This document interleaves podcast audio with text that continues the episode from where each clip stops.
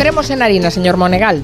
Pinceladas del mundo de la política. Esta semana ha vuelto a tener gran protagonismo, televisivo la señora Yolanda Díaz. ¿Sabe usted que hace un mes, a primeros de septiembre, tuvo un, protagonismo bárbaro cuando um, viajó a Bruselas a entrevistarse con Puigdemont y a plantearle pues lo que había que hacer para que pudiera volver sin entrar en prisión. Eso es básicamente lo que le dijo, oye, tú tienes que ir por aquí, tal y tal y tal. Bien, luego perdió el protagonismo, la tele, la tele es voluble, señora Juan, la tele es caprichosa. Eh, el, el foco de la tele pasó a un diputado del Partido Socialista, exalcalde de Valladolid, que se destapó como gran artista en las réplicas de la falsa investidura. Bueno, falsa no, fue una investidura real, pero inútil, fallida, fallida investidura mm. de, de Feijó y, entonces la, la, tele se fijó en Ascarpuente. Ahora ha vuelto el protagonismo de Yolanda Díaz, sobre todo porque a primeros de semana lanzó esta frase tan pintoresca.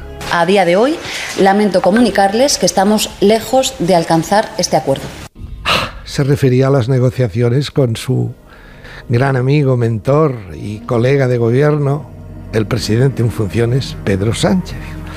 Claro, y yo creo que este protagonismo que ella tiene ahora televisivo otra vez, eh, la debe, a ella le debe gustar mucho, pero yo me doy cuenta que sobre todo donde más protagonismo tiene Yolanda Díaz de estos días es en los programas de humor. Es curioso. Porque después de decir esta frase, estamos lejos de alcanzar un acuerdo con Pedro Sánchez, Dani Mateo, desde el intermedio, le dice, ¿cómo? ¿No estará intentando... No se estará intentando hacer un poquito la dura para que Sánchez le haga más caso? Y allí estaba Yolanda Díaz, naturalmente interpretada por Cristina Gallego, esta gran actriz que trabaja en el intermedio, que la clona, le hace una clonación perfecta. Y entonces esta Yolanda Cristina, ¿verdad? Dice, no, no, ni, ni hablar y yo, y se hace así como la estrecha, y dice, mire, le voy a decir una cosa, interrumpo la emisión. Interrumpo la emisión para dar un comunicado de vital importancia. Hay un presidente que sí se ha puesto en contacto conmigo para ofrecerme el cargo de vicepresidenta. Os doy una pista. Empieza por J y acaba dormido en cualquier esquina porque es Biden. Es que es usted una jodida retorcida, ¿eh? Ha ido a darle celos con Biden. ¿Eh? ¿Sabe dónde le duele? O sea, el pitorreo es sensacional. Eh, si pasas a los informativos serios, por ejemplo, el de Antena 3 Noticias a las 9 de la noche, Vicente Vallés, informativo cada vez más informativo de autor, eh, Vicente Vallés no necesita hacer una coreografía ni tener una persona que clone a Yolanda Díaz. Con una simple frase lo resume. Y luego está Sumar, que ha decidido darse importancia. Ha decidido darse importancia. Bien. Sigamos. Eh, hay un tema en Cataluña, aviso a los navegantes que les gusta también conocer lo que se está cociendo por aquí, por Cataluña, eh, que hay alguna, alguna, algún, alguna parte política de Cataluña que está intentando reivindicar a la Pujols Family, es decir, a la familia Pujol. Naturalmente utilizan TV3, que es el receptáculo que tienen más a mano y más sumiso, eh, el otro día le hicieron una entrevista al hijo menor de los Pujol, a Oleguer, eh, que es este muchacho que con 35 años de golpe y porrazo se sacó 2.000 millones de euros del bolsillo. ¿Ha escuchado bien, señora Juan? 2.000 millones de euros del bolsillo, año 2000... ¿2000 qué? 2013, 2014, 2007 Uy, del 13 al 14 y al 7 hay mucha diferencia sí, sí, de años. creo que era el año 2007. Se saca 2.000 millones de euros del bolsillo, se los da al Banco de Santander y compra de golpe 1.300 oficinas. un dinero que, y ahí hay una causa abierta, que parece ser que hay un juez ahora en Cataluña que ha dicho que no hay nada aprobado, que no hay causa, porque claro, son unos fondos reservados que venían de paraísos fiscales, de empresas extrañas, en fin. Le han hecho una entrevista el otro día en TV3, que no era una entrevista, era una especie de masaje. Y entonces el otro 2007 día... me dicen que fue. 2007. ¿eh? Eh, entonces el otro día, em, Jordi Pujol, el pater, patriarca, que empieza a, a, salir a la palestra a pesar de su avanzada ha estado, edad. Ha estado años ¿eh? en el ostracismo. Sí, ahora le quieren rehabilitar, sí, sí. Como hay amnistía para todos, ¿verdad? Bueno, porque habrá... muchas causas también han prescrito y en su caso se han archivado. Sí. ¿Mm? Bueno, no, eh, su juicio está por plantearse no, está to todavía. todavía. Es que hay sí, muchas causas. No, sí, es que en torno a la familia Pujol hay muchas causas muchas abiertas. Causas. Algunas han prescrito. Pues el otro día lanzó un aviso mm, diciendo, no se lo pongo porque es en catalán, pero se lo resumo, salió en todos los medios de comunicación, dándole un consejo a Carles Puigdemont. Uh, le dice, vete con cuidado que te van a enredar. No, no seas ingenuo. No te enfíes, no seas ingenuo. El Partido Socialista te va a enredar. Eso nos lo pasó anteayer Iñaki López en el programa Más vale tarde de la sexta y la pincelada de Iñaki López, mi querido Iñaki López, tan irónico siempre, tan certero, la frase hace Diana. Bueno, este era Puyol recomendándole a Puigdemont que no le engañen, teniendo en cuenta que Puyol reconocía por carta hace poco que había tenido su fortuna en el extranjero sin pagar impuestos. Sí, no, él, que, a, que a él no le engañen, que ya está el para engañar a los demás. Bien. Bien, eso aquí en, las, en TV3, por ejemplo, es imposible de escuchar una pincelada de este estilo. Sigamos. Su amigo, que sé que usted es fan y devota de él, Joaquín el Novato. No me hace mucha gracia mi Joaquín. No le hace gracia. Sí, es, es, es un tío muy simpático. Tiene una, tiene una capacidad de comunicación, además, este hombre, sí. Se reunió con una de las criaturas que también está copando portadas desde hace tiempo por sus aferes sentimentales, su boda, su no boda, luego la boda de verdad, en fin, y todo esto que es la marquesa de Griñón, Tamara Falcó. ¿Qué le pide Joaquín a Tamara Falcó? Dice, hombre, ya que tú eres marquesa, conoces bien todos los protocolos regios. A ver, ¿qué tengo yo que, que hacer, por ejemplo, cuando me encuentro con una señora, con una marquesa como tú? ¿Qué tengo? ¿Cómo tengo que actuar? Pero bueno, tú eres marquesa. ¿Yo ¿Sí? te he saludado bien al llegar? Sí, claro. Sí, ¿no? Sí, dos besos. Dos besos. Bueno, vale, vale. Eh, vale. O sea, primer, primer, eh, primer punto del protocolo social de Tamara Falcó. De marquesa para abajo, besarlas a todas.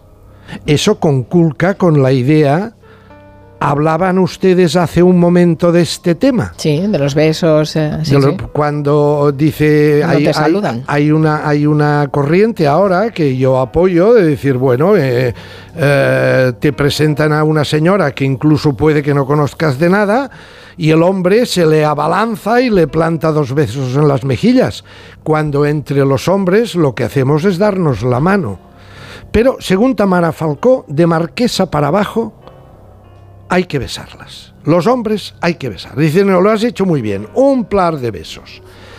Di segundo punto.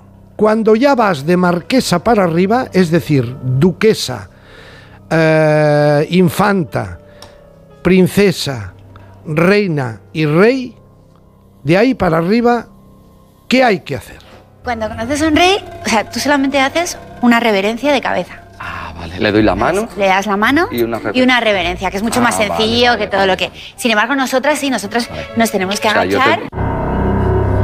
Nosotros nos tenemos que... Es decir, le dice, le dice a, a Joaquín, dice tú, cuando estés delante de duquesas para arriba, hasta el rey, tú tienes que agachar, es decir, lo que en términos taurinos se llama humillar.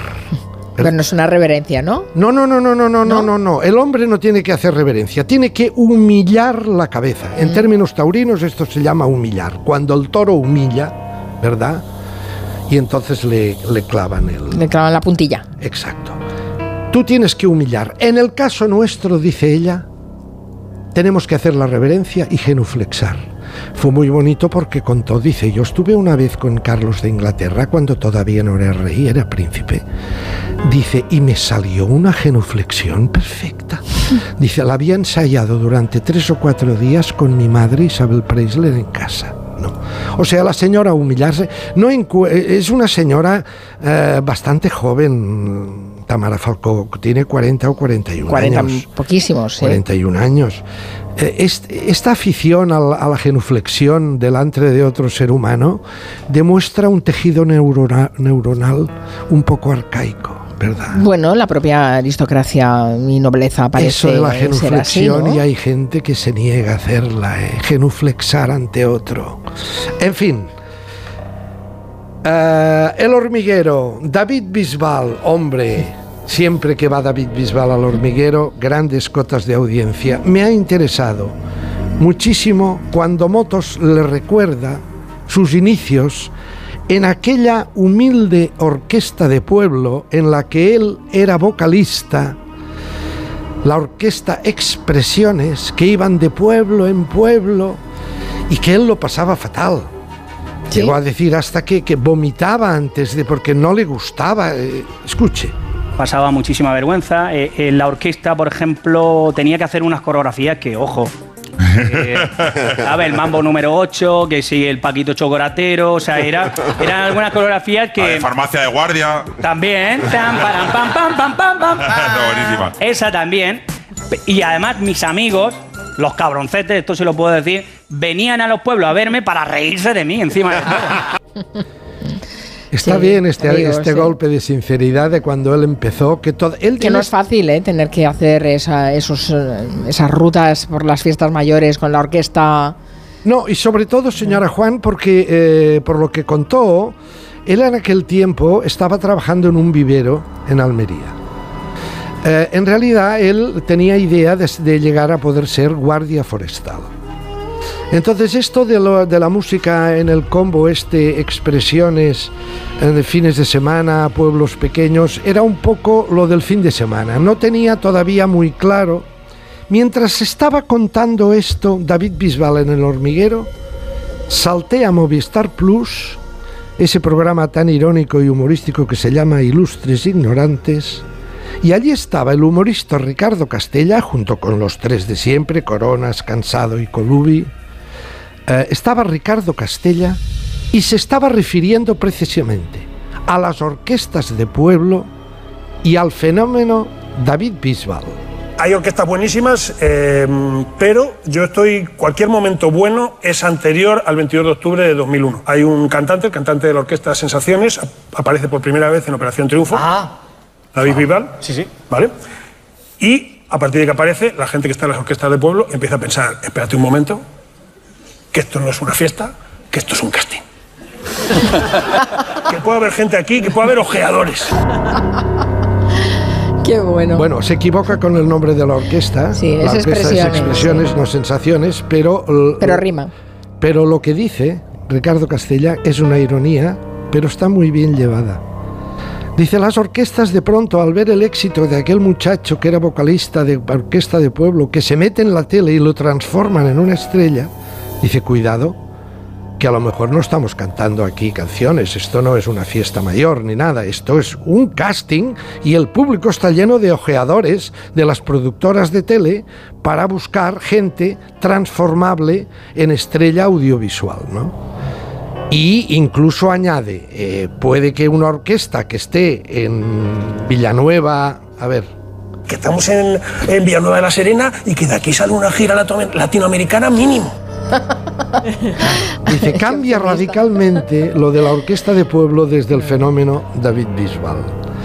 Ah, sigamos con música. Permítame un instante. Cuando me decía, usted no está cansado, 30, 35 años mirando la tele, a mí solo me aguanta, yo cada vez que voy cumpliendo años, voy buscando afanosamente, como diría Gustavo Adolfo Becker, afanosamente como aquel prisionero de la cárcel de Reading que buscaba en una pequeña ventanita que tenía encima de la celda, buscaba afanosamente la luz de algún rayo de sol que le iluminara un poquito. Yo busco también afanosamente desde hace años esos instantes que encuentro en cuentagotas en la tele que me hacen volver a la ilusión de que la tele sirve para algo más que para lavarnos el cerebro y transformarnos en borregos. Y de vez en cuando lo encuentro. Lo he encontrado esta semana en la voz, en la voz de una cantante, de una joven que se llama Andrea, que es de Tudela, de profesión, trabaja, laboranta técnica de biotecnología en un laboratorio, eh, de formación también en el conservatorio, licenciada o graduada en violín y canto, y que de repente se lanza a cantar el bolero Alma Mía, que cuando empezaron a escucharlo los coach, se quedaron pasmados. Nosotros en casa, más. El bolero Alma Mía, que suele cantarlo ahora mucho Natalia Lafourcade, con una pareja de maestros de la guitarra extraordinarios que se llaman los Macorinos. Uno es argentino, otro es mexicano, el conjunto se llama Los Macorinos. ese bolero lo han cantado cantidad de artistas desde mediados del siglo pasado. ¿eh? Pero se arranca a cantarlo no solamente con el pespunte de la guitarra, sino con el contrapunto que escucharán de un piano.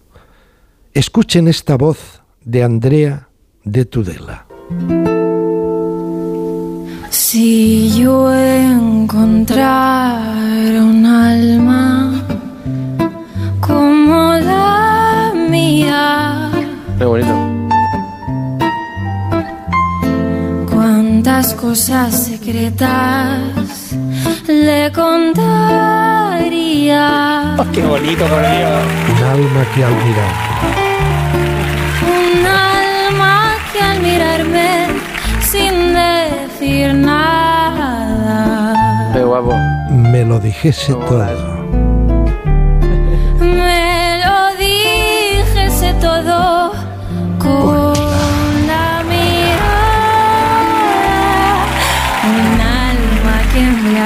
day.